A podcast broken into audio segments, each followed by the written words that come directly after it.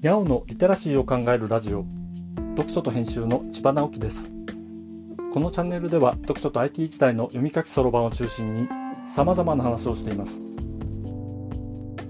今回お話しするのは Google マップでエモい体験をする。地図も読み物だから39回目です。土曜日は地図を読む話をしています。今年の札幌は今のところ照りつけるような暑さの日はありません。その代わり少しだけ湿気があってカラッとしているという感じではなく気温の割に蒸し暑いなと思うことが多いような気がします。こういう天気だと割と散歩をするのが好きな僕も少し出かけるのが億劫になりますが先週は以前から楽しみにしていたチームラボの展示を見るために札幌芸術の森美術館に行くことができました。札幌芸術の森美術館は南区の山の方にあって交通の便が良いとは言えない場所にあるので久々に車で出かけました。車に乗って散歩というのは変ですよね。でも札幌芸術の森には野外美術館があってさまざまなオブジェを見るために結構な山歩きをすることもできるのです。お目当てのチームラボの遊園地のプロジェクションマッピングの世界で滑り台を滑ったり絵を描いて映像の中で泳がせたりしてひとしきり遊んだ後せっかく来たのだからと野外美術館も見ることにしました。そこに向かう途中もたくさんの階段を登ることになりますが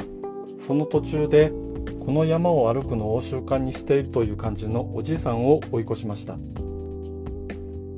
かにも山歩きが趣味という感じのおじいさんです。多分よくここに来て園内を散歩しているのでしょう。おじいさんが一歩一歩階段を登るたびにチリンチリンと音がします。そうなのです。この辺り熊が出ないとも限らない場所なのです。開園しているということはとりあえず安全だということではあるのですがほんの少し気を引き締めなきゃという気持ちにはなりましたね。先週のこの配信で Google マップのストリートビューを使ってバーチャル散歩をするという話をしました。リアルな散歩とは一味違うインドア派の散歩です。以前ここにもちょこちょこ遊びに来ていただくポッドキャスト仲間のズメさんこと北爪至さんと東京は蒲田の辺りをバーチャル散歩したら結構楽しかったのでその冒頭部分を動画にしたものを紹介しました。先日ズメさんと話す機会があってその時にまたどこかを散歩してみようという話をしました。今度はもう少し映像と音声を工夫してみたいなんて思いながら次はどこに行こうかと考えてたら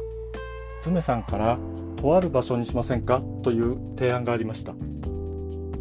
それはいいねということで早速その場所のストリートビューを開いてみたら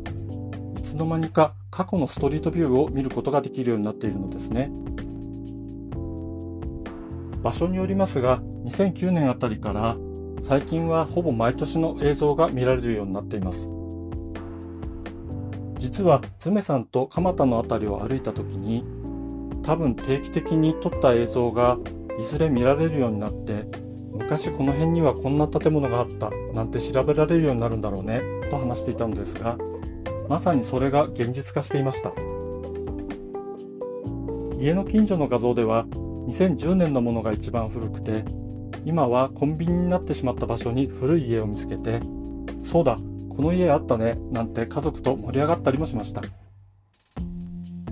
街並みはどんどん変わりますがその様子を連続的に見られるというのはかなりノスタルジックな気持ちにさせられるものなのですね。本物の散歩とは全く違うバーチャル散歩ですが実際の散歩ではできない体験ができるものでもあります。ストリートビューは一人で眺めても楽しいですが誰かとおしゃべりをしながら見るとそれはそれでとても面白いものでもあります。近いうちにズメさんととある場所のバーチャル散歩をしてポッドキャストと YouTube で公開したいと思っています。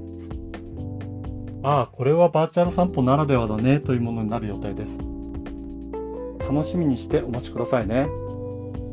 それから、ここを歩いてみると面白いよという場所があったらぜひ教えてください。そこを歩いて番組してみたいと思っています。よろしくお願いします。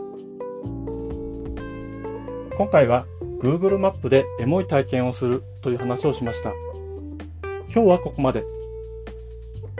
読書と編集では IT を特別なものではなく常識的なリテラシーとして広める活動をしています。IT リテラシーの基礎を学べるオンライン講座をやっています。詳しい内容については概要欄のリンクからまたは読書と編集と検索して猫がトップページに出てくるホームページをご覧ください。この配信の書き起こしをノートで連載しています。こちらも概要欄にリンクがありますのでフォローいただけると嬉しいです。今日もワクワクする日でありますように。千葉直樹でした。ではまた。